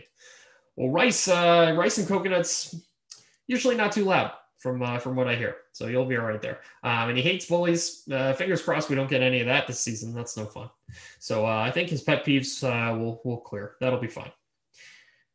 All right. What is the accomplishment you're most proud of? I'm proud to be a two-time state track champion because it's the culmination of seven years of passion and pain literal blood, sweat, and tears. Everyone will tell you running is hard, but running with the fastest people in state, sub five minute miles, wow. And pole vaulting is a story of his like, okay, he's definitely like an athlete. Like he was an athlete, like not just like he's kind of athletic. Like, uh, I don't know if he's going to be like Ozzy or you know uh, Joe level in terms of challenge performance, but uh, he definitely uh, is giving off that vibe that he's going to be a, a threat um, which is is good and bad. I think he's going to do really well in those tribal immunities uh, potentially. I don't know if he has those leadership skills to kind of drive the challenge, but definitely in terms of physical performance, um, he he certainly has it at least from what I'm seeing here. Um, and then in terms of uh, you know ultimately being a challenge threat at the merge, I can see it happening, especially if he does well early. But uh, maybe he can downplay his threat level with his charm. We'll see. But it's something you'd never know? Okay, when people first meet me, they assume I'm the goofy bro who's here to make you laugh, but he's also a lot smarter than people think. And when they see my grades or hear me speak in front of a crowd, he did Toastmasters. Wow. When he was in sixth grade until high school, so he can speak eloquently. Okay, public speaking has never been a problem for him. All right, so definitely, um, you know, that's that's another threat. I mean, he's just setting off multiple alarms, right? I mean, Final Tribal that's a big deal. You can play uh, the greatest game ever, right? But if you can't defend your thesis at the end, what's the point of it? I mean, there have been some terrible final tribal performances that have literally cost people the game before. Um, and if, if someone is there sitting next to this guy, even though they feel like they played a better game, he might be more convincing. So that's a little scary, especially when we get to the end of the game with his allies. Who's your hero and why? he volunteers at a children's hospital. Okay, I guess it's kind of a hobby. I mean, it's a great cause. No, don't get me wrong. But uh, you know, hobbies are know things you do. For, I guess if he does it for fun, you know what? I'll leave him alone. he seems like a good guy. All right. He says the kids are his heroes. Okay, to know what they go through hurts, and yet they still have a smile on their faces. So why would he spend so much time being angry at dumb stuff like bad weather, girls, or no more milk in my fridge? Well, I mean, you have nobody to blame for the milk thing but yourself. So nobody should get angry after over that. If you run out and you you weren't anticipating it and you go and pour yourself a bowl of cereal, I mean, whose fault is that, right? um, no, but I think that's a really great answer. Um, he seems to be very mature for his age, at least in these answers. That's definitely coming through. Which survivor would you like to play? He'd play uh, like a culmination of some great survivor winners. Parvati Fabio, okay, and Jeremy Collins. Interesting. He's got to be a fan. There's no way they would show them Nicaragua. He says no one ever can charp like Parv. I mean, he's right. Uh, but he's he says he's going to change that. That's interesting. He'd love to have Fabio's ability to be underestimated. It's definitely how Fabio won the game, which I believe is the best thing that you can be in Survivor. Lastly, um, he wants to do Jeremy's shield management into gameplay while having his own king spin on it. Okay, very interesting. I think, I think he's got he's got the chops. He seems like he could go far. Uh, he has the knowledge. Uh, I think shield management is kind of a thing. It's not just Jeremy, but um, yeah, definitely, definitely he's got it. Um, he thinks there are numerous aspects to Survivor and he'd go crazy if he had to do all of them perfectly. says he can do everything well enough. He knows he can win, which I agree with. People that say they're definitely going to win, I mean, you need a lot of luck to win. Um, he has great social awareness. He was very popular in high school, hand in every click. He, you know, got along with different groups of people, um, and even the teachers loved him. Go figure. Uh, now he has a great relationship with the president of his college. Interesting. He says he has the it factor that some people just have. JT, Kim Spradlin, now he has it too. All right. So I'm going to be honest. The fact that all of this is coming out in an interview definitely, definitely hammers home like this kid is a huge threat. And he is going to hit a brick wall where even his own alliance is going to be too scared for him to it, it, his charm, his charisma, and as well as his challenge ability, he's scary. Like so far, he is the most threatening person. If I was out on that island, by far, and it's not even close. Like he is like like if you show up on the beach and it's all new players and one guy who's played three or four times. It doesn't even matter who it is. You know, like this this kid is standing out, and uh, that's not a good thing. He is a, he is definitely a merge boot candidate. I think that tribes will keep him around because I think that he is going to be able to perform. Um, but he is strikingly scary. Um, in a world of idols and advantages, um, the risk of him even having one, um, and so he could potentially dodge one time when he doesn't win immunity. It's too much to keep him to like seven or eight. I think even his allies are going to recognize that, and they're going to replace him when they get to the merge. Um, I think he is merge boot material for sure. Okay, moving on to Liana Wallace. Okay, she's also 20 and a college student. Interesting. She's one of the youngest on the season and she was the youngest of three in her household. She is a lifelong fan of Survivor, literally. Yep, same same boat as Jay there. Um, and the show has run her entire life. She hopes her secret smarts will make sure her torch doesn't get snuffed anytime soon. Okay. All right. So she is originally from Evanston, Illinois. I believe that's outside of Chicago. And her current residence is in Washington, D.C. She's a college student. She says her hobbies include dancing, running, and writing poetry. That's interesting. They're all hobbies, so good job, Liana. Um, three words to describe her adventurous, loving, and outspoken. She hates, she hates it, everyone. She hates when people chew with their mouth open. Well, I'm sorry, Liana, we wouldn't get along very well. There's there's two people from this season that uh, if I ever meet them, I'm be like nervous because you know their pet peeves perfectly describe me. What is the accomplishment she's most proud of? She's very proud of being invited to perform my spoken word for Congressman John Lewis. Wow, during a fundraiser for a fundraiser for a nonprofit organization in her community. Wow, that is a big honor. That is a very big honor. Um, so that's, I mean, I would list that as my greatest accomplishment if it were me, for sure. So good for Liana. Um, you know, that shows that she you know cares about fundraising and, and her community which is great but mostly you know that's just a big accomplishment. She definitely pegged her biggest at 20 i mean that's that's it right? What is something you would never know from looking at you? She says that she spent a portion of her childhood in tokyo and singapore. Interesting. Okay. So she moved around a lot. That could be good. I mean uh, she might be good at making first impressions you know joining a new group of people and jumping right in. Um, so that that could be good for her for sure who is your hero and why? Her hero is Misty Copeland, the first female African American dancer to be promoted to a principal dancer for the American Ballet Theater. I mean, as a dancer, that's probably a big inspiration. I'm not into ballet myself, but sounds like um, that's a pretty good hero for for Liana in her world. Um, she sees her as a hero because she faced incredible odds growing up in terms of her home life, also stayed committed to her craft and her love of ballet to get where she is today staying committed mentally and emotionally to the idea that she could be a professional dancer, even though she didn't fit the archetype. She broke barriers for future Black ballet dancers who had dreams that always seemed unattainable. That is a great hero pick. I don't see her coming out and being her loved one. Probably a family member, um, but I still think that that's a great hero pick. So uh, a lot of respect to Liana for that. I actually really like that question. I think it's very telling, more so than talking about yourself. Just kind of like a, an insight that uh, maybe you don't get when you ask a direct question. So, which pastor probably play the game like? I would like to play the game most like Tony Vlachos. Okay, except not have other people know that. Got it. So Tony 3.0. I use a player that minimize risk. Minim- I don't know about that, Liana. I don't think he minimized risk. I think he took every possible risk. He, I don't know how well you you watch Cagayan, but man, that guy was doing some crazy stuff. Uh, he'd read the social scene and crunch numbers, but if he felt the game was on the line, he'd find some way to ensure his safety. Okay, whether it was finding an idol or slickly attempting to overhear other players' conversations. Well, that's you know what he's famous for, for sure. But avoiding risk I don't think so. He was a very aggressive player, um, but I, I, like that you picked him, Liana. Uh, she really hated when Tony did that as a viewer. I thought it was funny.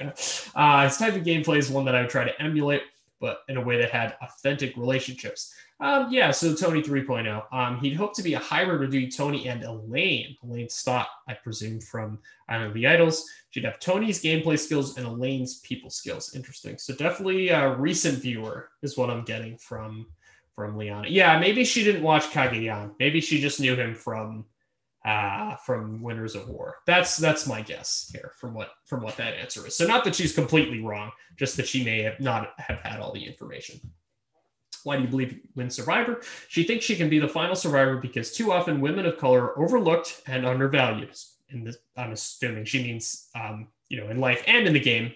I definitely agree, uh, for sure. Uh, whether that's in my business classes dominated by white men who feel entitled to the space they take up, or in future workplaces, it is women of color who have nurtured and cared for others throughout history.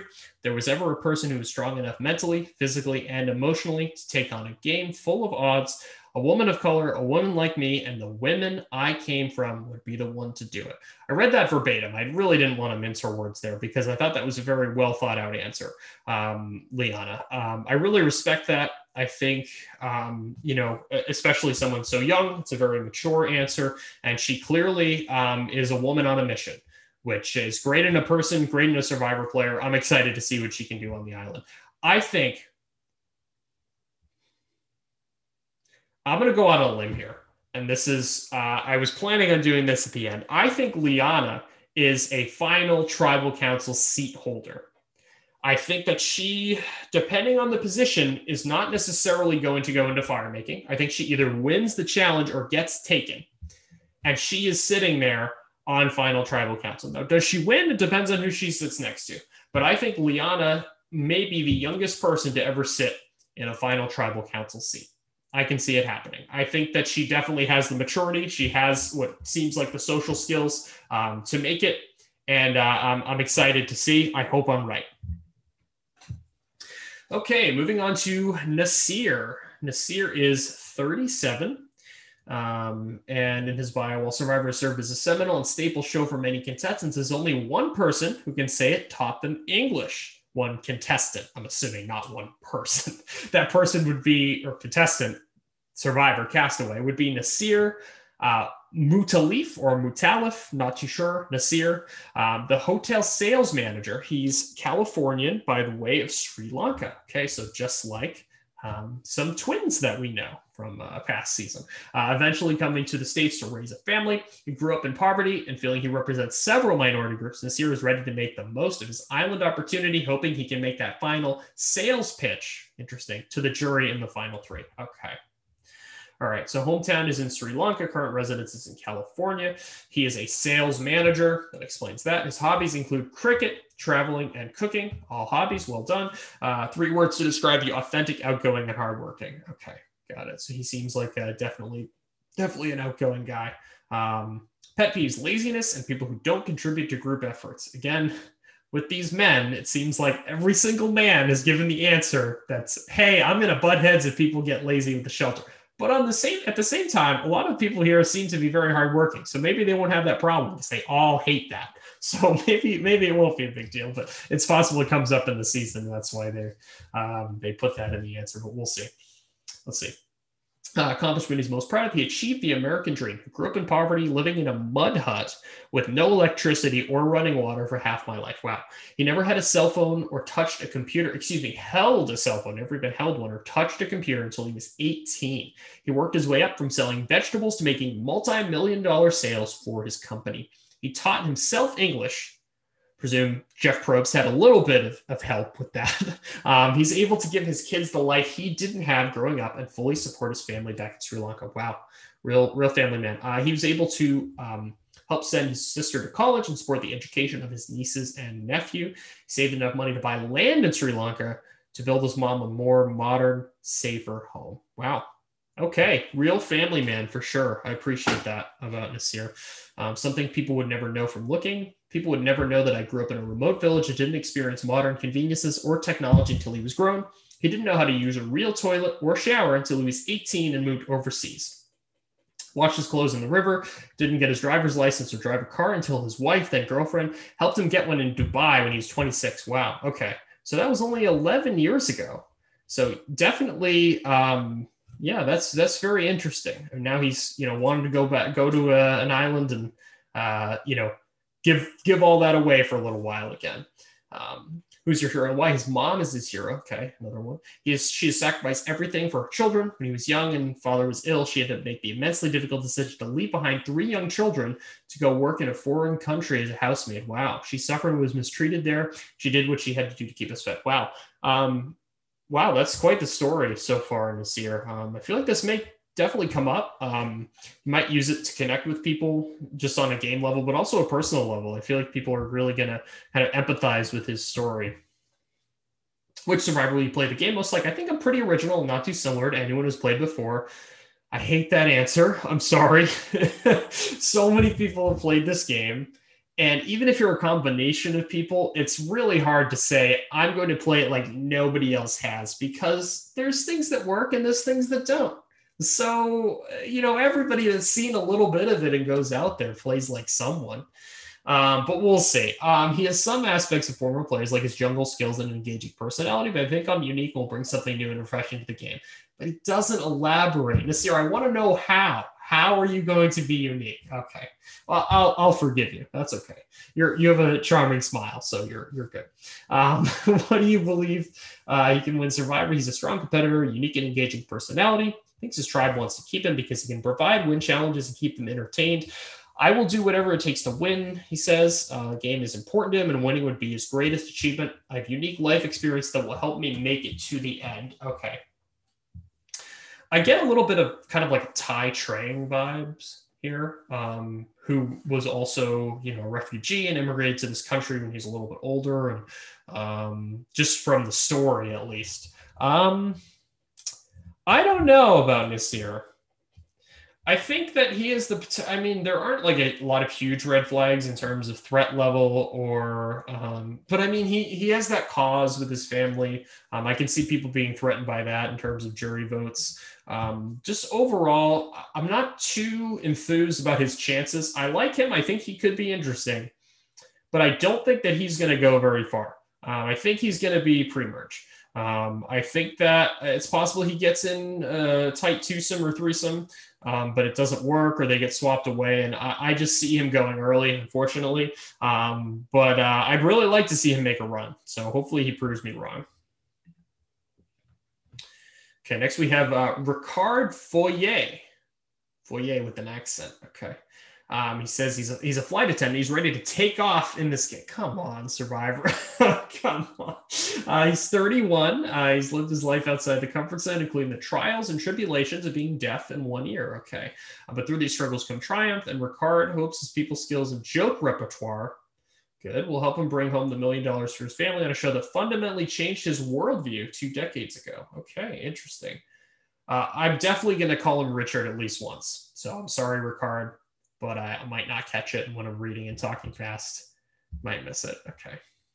All right, so he is from Lynnwood, Washington, and now lives in Sedro-Woolley, Washington. I don't know anything about Washington, but he's from Washington. Uh, he is a flight attendant, as mentioned. His hobbies include violin, running, and winter guard. I'm not too sure what winter guard is. Um, is that like a? Okay, it's saying that it's a it's a weed guard for your lawn.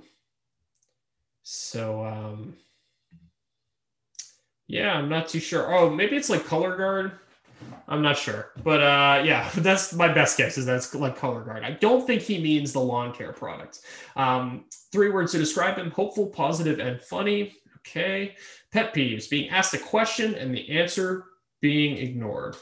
The answer being ignored. Oh, so he answers someone That's just weird wording. He answers someone, and um, that person doesn't. Okay, I mean that could might come up in the game. We'll see. Um, accomplishment he is most proud of. I've always been willing to make a change, pick up and go. Makes me feel brave to know I've changed my career when unhappy. I purchased a one way plane ticket, not knowing what to expect, just to audition, to dance around the country and succeeded. I moved alone to new states. Okay, so definitely seems like a traveler, kind of a go with the flow kind of guy, Ricard. What is something we would never know from looking at you? He's deaf in one ear, so he focuses heavily on reading lips and is fluent in ASL. Okay. I wonder how much that's going to impact the game. Um, you know, we've had, uh, you know, fully deaf contestants before, and that's, it has impacted their game for sure in positive and negative ways. You know, their interactions with their tribe mates, their ability to perform in challenges, things like that. Um, so we'll see. I'm not too sure. You know, he says one year, but I'm not too sure how good you know that hearing is in terms of. I guess it, it most likely it will come up um, because those things have in the past. So we'll see. His hero is his husband, Andy, uh, who has navigated through life after many setbacks, struggles, and the tragic loss of a parent in a car accident. Okay, so Andy focused on putting his physical comfort behind his and and um, Ricard's desire for the family to grow. And he, oh, he carried our children as a transgender man. Cannot think of a better human. Okay, interesting. All right, so that's um, that's a rather unique story. I'm um, I would be shocked if it was not unique to Survivor, uh, or I'm sorry if it's yeah. It seems like the first time that that kind of story has come up on Survivor in particular. Obviously, it's happened in the in the real world, but interesting. Um, I don't know how much of that he's going to share with his tribe mates, um, but he seems like an outgoing guy, so maybe that will come up and that will be you know part of his story, and people will connect with him. Um, which past survivor will you play the game most like? Aubrey Bracco, but win. Oh, I'm sure Jeff loved that answer. okay. All right. Um, he doesn't really elaborate, but um, that's interesting because he kind of seems like the opposite of Aubrey, like very outgoing, maybe not as strategic, maybe a lot more social. So I'm kind of surprised. Um, I am surprised that he said Aubrey. So I mean, maybe he has like more dimensions to him that aren't coming out in this interview, but uh, I suppose we'll see. All right, um, why does he believe he can win? Ability to show kindness, also not take attacks and situations seriously. Feels like many players' downfall. I agree. Um, they succumb to emotions and get voted out. I have awareness of my being while also being very observant of others and loyal, but not to a fault. Okay, that's important. Being loyal, but not to a fault. Knowing when to kind of jump ship, but also not doing it too soon. Um, I guess that's uh, that's a good quality. Um, Ricard strikes me as that he might get bored and just do something crazy. Um, you know, someone who's spontaneous and very outgoing. Um, I think that he's going to be uh, mid merge, maybe eighth or ninth.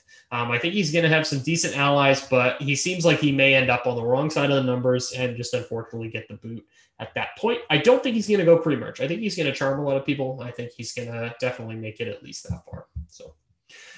Alrighty, now we have Sarah Wilson. Okay, she's an MIT grad, currently living in Boston. Woohoo, Massachusetts. Um, she's ready to see if her book smarts can translate to survivor smarts. She says she's inspired by the women who came before her, and she's looking to keep her pedigree hidden while seeking out unexpected allies. So maybe she's not going to say she graduated from MIT. Um, and that combination will hopefully make the former long distance swimmer go the distance. Did Aubrey, I think, uh, well, I know Aubrey um, is from Boston or lives in Boston. I think did she go to MIT or I think maybe I'm thinking of Liz Markham that went to MIT. I'm not 100% sure, but definitely someone on that brains tribe in uh, did. So uh, uh, sorry, sorry for my lack of knowledge. Uh, let's see. She's 24. She's originally from Sherman Oaks, California. Okay. She's a healthcare consultant. Her hobbies include poker. Oh boy. Uh, aerial silks and trapeze, uh, cooking and baking. Okay. Three words to describe you astute, resilient, and witty. Okay. Pet peeves loud chewing and chewing with an open mouth. Well, um, Sarah, if I ever uh, am out in Boston and I run into you, I'm going to run away, uh, especially if I'm eating, because uh, I don't want to. don't want to rub you the wrong way there.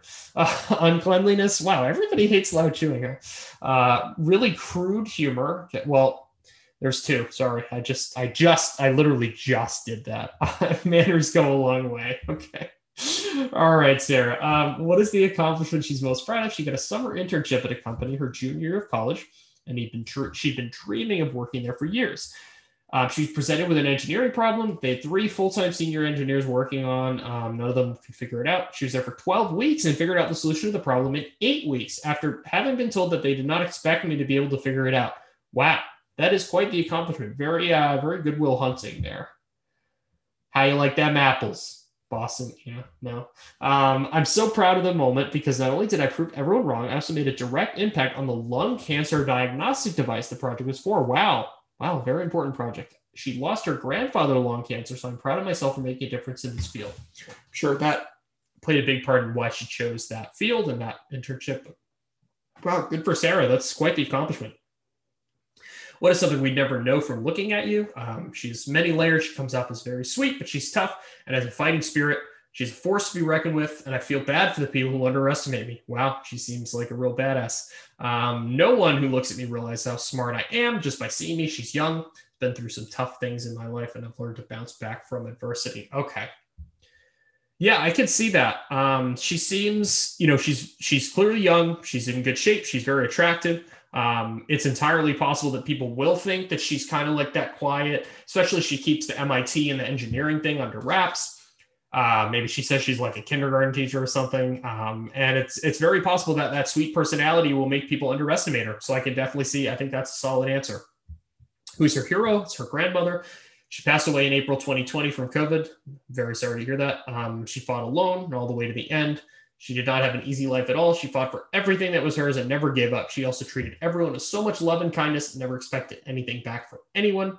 Her ability to bounce back from hit after hit that life threw at her is very inspiring to Sarah, and she wants to do something like that with her life. Um, and it would be something to be proud of. Wow. Okay. That's another very insightful answer. Which past survivor would you play the game most like? Kim Spradlin. Okay. This is the least surprising thing I've read today, just based on the rest of her bio. She took the time to get to know the other people, which made her more personable. She used this to her advantage because she knew exactly how to get into their heads. She made people feel like they were the ones making the moves, diverting the target from her back. Wow. Okay. I mean, Sarah, you're checking all the boxes so far. I'm a great candidate to to take it all. So we'll see. Um, why does she believe she can win Survivor? She doesn't think there's been someone on the show with the same physicality, intelligence, and social awareness that I have. So she's saying she's a triple threat. She loves talking to and bonding with people. In order to win Survivor, you have to know how to connect with people on a human level. That's true. She's very good at reading a room and knows when someone is lying to her. She also has the physical strength and fighting spirit that I know will push me to never give up and always give everything she has. She's tough mentally and physically. She can thrive She's not going to tell anyone she went to MIT. Okay, so that's what I thought. And uh, she thinks she'll be underestimated, which she'll use to her advantage. With her ability to connect with people, brains, and physical strength, she could definitely be the final survivor. Okay. Sarah's answers are so perfect that I have no choice but to say that she is a top four. It's possible she loses into fire making, but I think that she can go at least that far. I think if she sits in front of the jury with this story and she breaks out the big guns with, I went to MIT, you have no idea who I am, like I manipulated everybody, I think she can take it all. But at the same time, her answers are so perfect that it's possible that she has some kind of hubris and arrogance behind her that people are going to pick up on. And I hope that's not the case because this could be the next Kim Spradlin. And we haven't had spoiler alert, it's been a while since we had a female winner, people. Okay. It would be good to have an absolute badass female winner representing this season, this reboot. I think that would be awesome. I think it can be her. I hope she can keep that um, you know confidence to uh, to keep it as confidence and not as arrogance. So we'll see. I'm very excited about Sarah. Definitely a candidate to win. All right, Shantel Smith. She's a pastor. Okay. She's hopeful she'll be preaching to the choir. Come on. By the time final trial, that's not even the, that idiom doesn't even fit the situation, guys. Come on. Um, Survivors played a huge part in the 34 year old's life, even calling host Jeff Probst a parenting voice among a tumultuous childhood. Okay, very interesting. So clearly a, a long time fan. She's 34. She was pretty young when the show started. So she hopes her friendliness, ability to read people, and a few idol hunts First person mentioned that here and there make her the season 41 winner. Um, I think David said something about Russell Hantz, but I don't even know if he specifically mentioned the idol. So she, I think, is the first one. Okay. So she's Canadian as well, hometown from Toronto. She's currently in Washington, D.C., occupation pastor. Hobbies running, improv, acting, comedy, and dancing. Five hobbies. She she wins right there. She's the winner. No, I'm just kidding. Um, three words to describe her: passionate, authentic, and resilient. Okay. Pet peeves: bad breath, secondhand embarrassment, and slow talkers. Me too. I can't even I can't watch like cringe stuff. It's it bugs me. And the slow talkers thing, I'm I'm for Boston. Forget about it. Uh, what is the achievement you're most proud of? Um, she's most proud of doing the hard work in therapy and confronting her demons. Okay, working through the pain and the feelings of injustice, and then be willing to cultivate a relationship with those who let me down when I was little. Wow. Okay. So it sounds like she's done a lot of working on herself. Um, yeah, that could definitely be something valuable to be able to uh, to take into a social game like this. What is something we would never know from looking at you? I was in a gang. Okay, that is interesting. All right, I definitely can see that coming up with her tribe mates, um, and I don't think just just from looking at her picture, I mean, there's nothing super striking that would make me think that about her. So um, yeah, definitely a solid answer. Um, I, I'm sure that will come up. All right, who's her hero? Hero's her mom. She saw her fight her demons until her dying breath. She experienced so much pain. Childhood was very dark. Um, extremely hardworking Italian woman. Okay, made sure they okay. Yeah, very deep um, answer here. She also says, also Xena warrior princess. Um, okay, young, strong, assertive woman. Okay, so kind of a, a dual answer there, both um, very heartfelt and um, you know very uh, a little bit funny, but also insightful at the same time. Xena warrior princess, interesting she's kind of dating herself there. If the age wasn't on there, it would be pretty clear she's in her uh, early to mid 30s. Which past survivor will you play the game most like? Uh, probably going to play the game like Kim strategically and relationally like Tai when it comes to idols. But I got some Parv in me too. Okay, that's an interesting combination. Um, hopefully, she can be more decisive with her idols. Um, sorry, Tai, but uh, yeah, um, I think that's a good answer. That's a good combo. One of the better ones I've seen.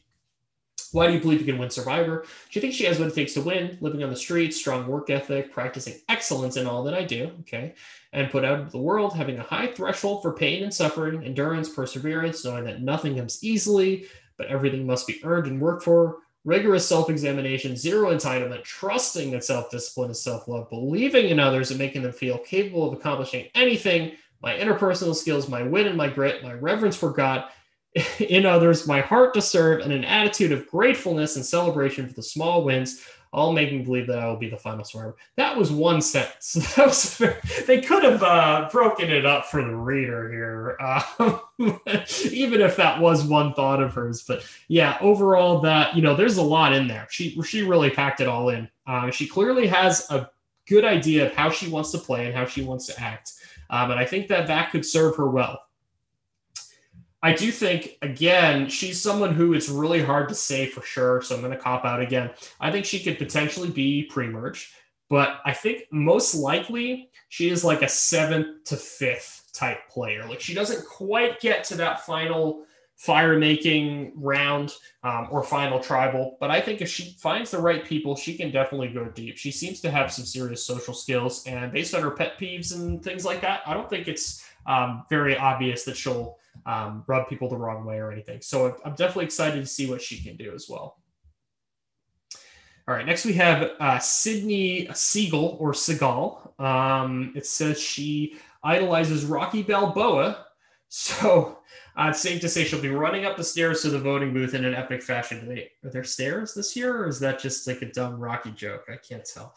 Um, she's 26 and she prides herself on being less of a fighter and more of a wild person. Well, that's fitting. She's wearing a cheetah print bathing suit in the picture, so wild. Uh, believing that alliances and loyalty are fleeting in Survivor, can the law student, okay, make a case for herself to be the sole survivor? See, that's a decent one. Can the law student make a case for herself? That's pretty good. Some of the other ones not so great. Come on. All right. Uh, so she's 26. Um, her hometown is Los Angeles, but she's currently living in Brooklyn. She's a law student. Hobbies include running, knitting, and crocheting, and soccer. She's confident, charismatic, and empathetic. Um, pet peeves bodily noises. Assuming that's like burps or stomach rumbling or something. Uh, sniffling, snoring, heavy breathing, and coughing. Oh boy, that's uh, they're all kind of rolled into one here. Um, and uh, you know, the shelter might be a little bit scary for Sydney here.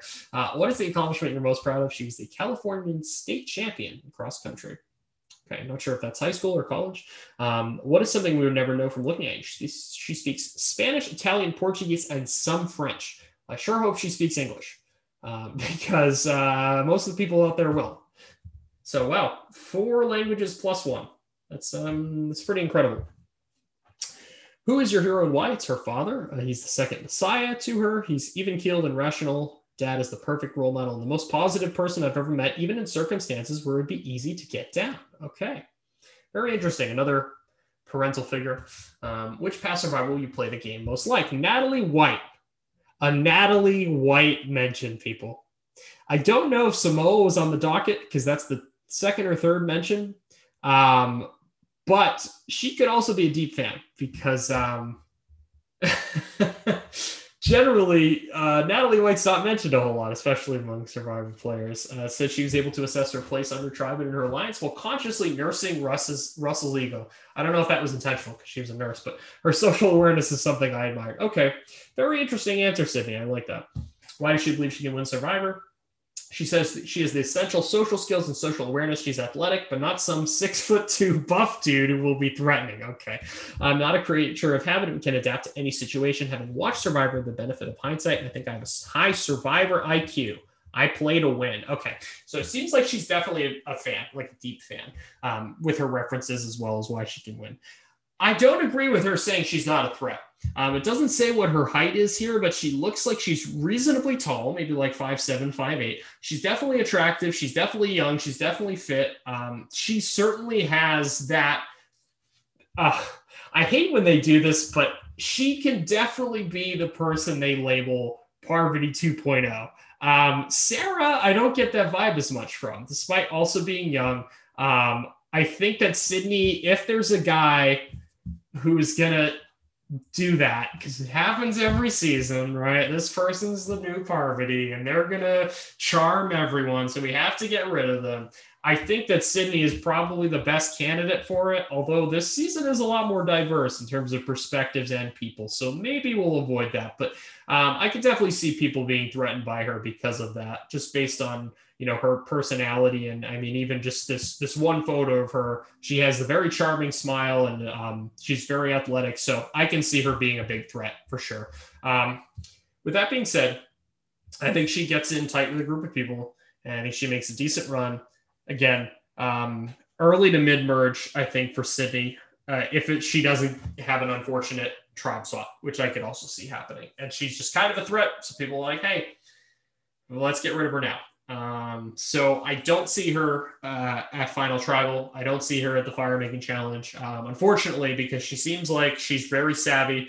Um, she gives kind of like a Chelsea Walker vibe, where um, she clearly is a big fan of the game, big fan of the show, um, and unfortunately, that just uh, that just doesn't translate just because of how threatening she might be. There could be like a showmance rumbling, just like in that case, you never know. But again, I think the most likely candidate is she ends up on a swap tribe or the merge tribe, and there's just like a dudes alliance, and they all just get her, um, which would be too bad. But hey, you know, it is what it is. All right, just a couple more to go here. We have Tiffany Seely. Um, she says she's not only a survivor, she's a pre-vivor. Interesting.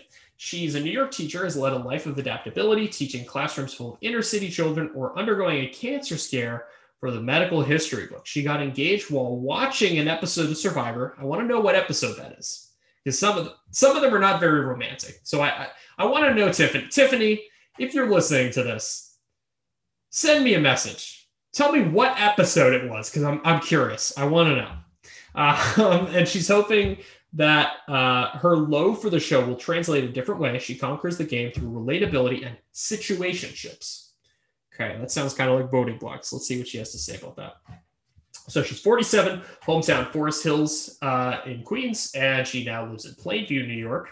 She's a teacher. Um, her hobbies are running, talking to people.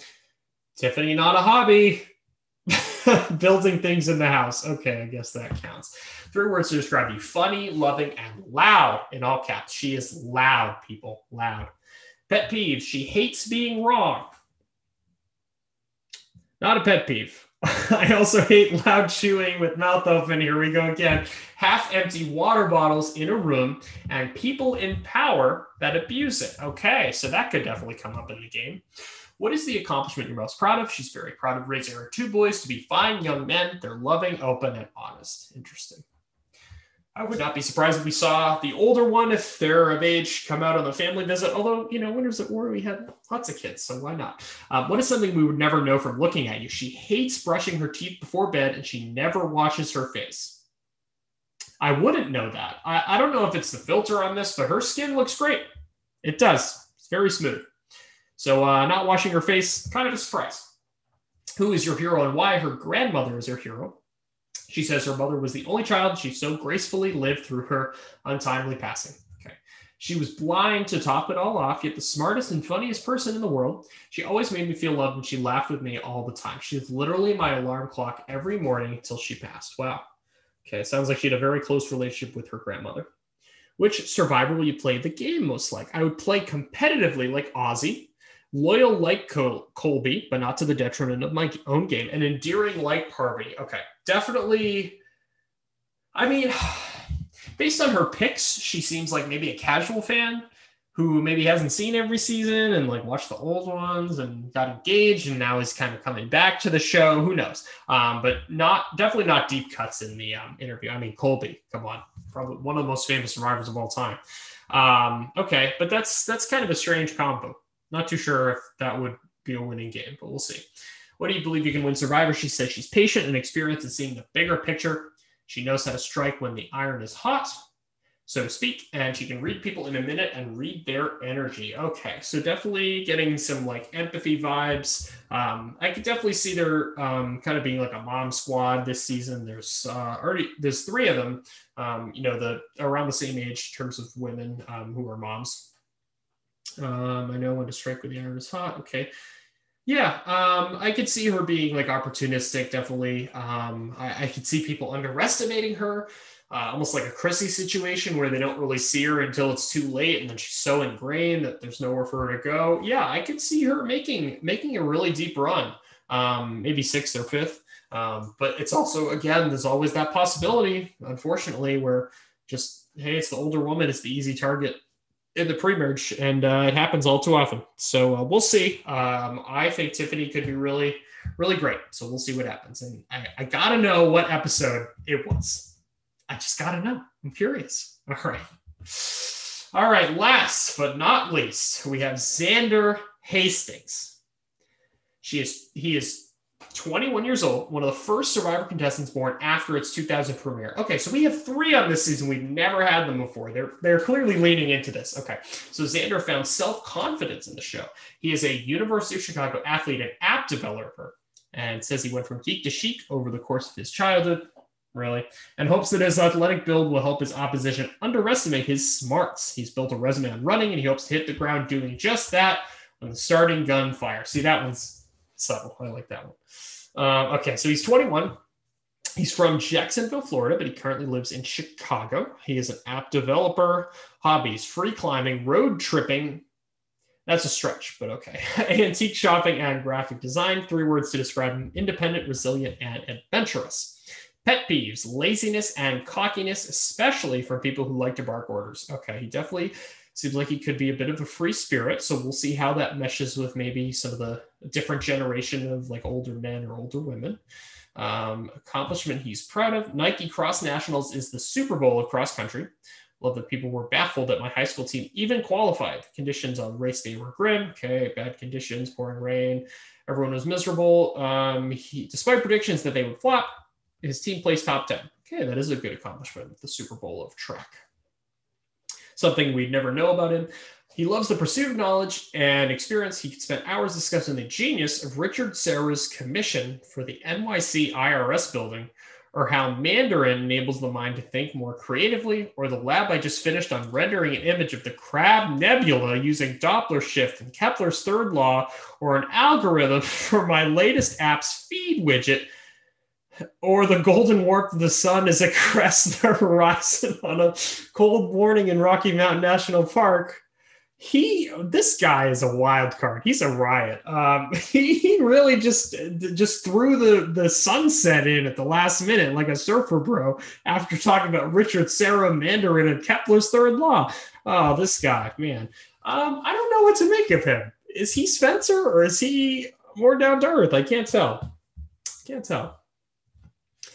Who is your hero and why? Undoubtedly, my dad. He sacrifices everything for his family and especially for me to live out my exuberant adventures and ambitions. He served in the Navy, Peace Corps, and now serves as a prominent doctor in the Jacksonville community. People adore him, most of all me. Above all, he lets me know he's proud of me and support. Okay, so pretty pretty standard dad answer. Um, which part survivor, which past survivor will you play the game most like? Uh, any of the Pretty Boy Challenge Feast Charmers, Jay, Joe, Devon. I think I'd play most like Jay, a fellow Florida boy using physical powers, powers like superpowers, to get me to the merge, and most importantly, making strong bonds, charming, and uh, secretly thinking hyper strategically. Okay. Why do you believe you can win Survivor? I will be the final survivor because I'm the jack of all trades, and there's nothing in life that can stop me. I'm not happy with my situation. I change it and shape the world. Okay. Form deep bonds in every social sphere all right.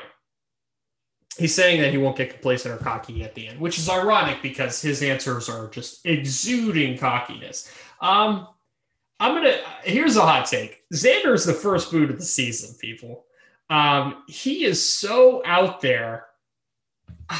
I don't know. I can see him just having an absolute crash and burn premiere. Like I can see him coming in and forming bonds with people quickly, but like maybe even bossing them around or butting heads with maybe some of the older tribe mates and thinking, oh, I got my kind of like Jessica Pete, like I got my young crew and I'll be fine. And but one of them is thinking not on his wavelength, and he thinks, oh, pre-merge, I'll coast to the merge. I think that he is a prime first boot candidate. I think that his arrogance is going to get in the way. I think he could probably be a good challenge performer on tribes of six. Like it's not, you know what I mean? Like you could have a really weak link, and I think he's going to think it's that other person that might be like a weaker link than him in challenges. But I, I see him going. I really do. I think people are going to see right through him. I think they're going to see that he's an intellectual, um, despite his. Uh, you know, exterior. I don't think he can pull off the the Fabio um, kind of like um, uh, who was it that mentioned Fabio? Was it Ricard or uh, Jairu? Jay? Yeah, someone else mentioned Fabio, and they're like, "Oh, I could use this vibe," but I don't think Xander has it, just based on his answers. I think he's gonna he's gonna crash and burn very early, maybe first. Um, that's my hot take. I don't see him making a run, and if he's the winner of this season, then I'm an idiot. Never listen to this podcast again. Okay, all right. So Oh, there's a nice uh, Jeff Probst picture here. Okay. All right. So overall, my impressions, I'm excited for this cast. It's diverse, it's unique, it's interesting. There's some really different perspectives. We got players younger than the game. We got our first contestant from Wyoming. We got a range of ages. We only got one former celebrity. Uh, we have some several Jeff Probst favorite candidates. Um, we will see what happens, but I'm very excited, not just for Survivor to come back, but just from reading this and seeing these first impressions. Um, I can't wait.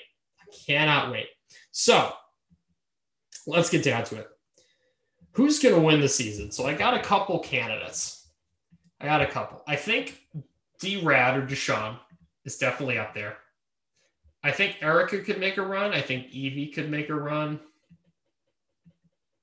I think Liana, like I mentioned, I think Liana's a final tribal council person. Sarah. And yeah, I mean, that's who I have. I think right now, the most likely person to win, I'm going to say it's between Sarah and Deshawn. Those are my picks.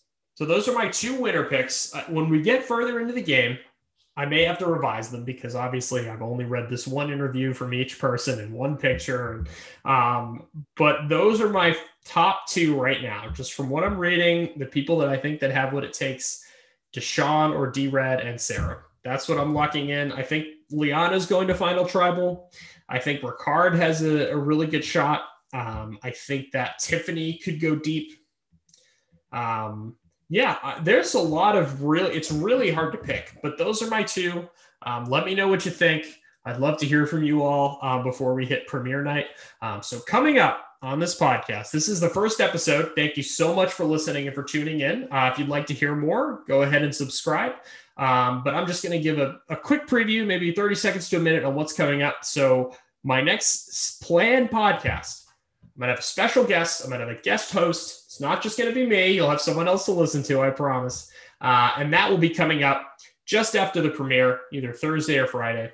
Um, so that would be September 23rd or 24th. That's my next planned podcast. Next week, who knows? This could show up on your feed.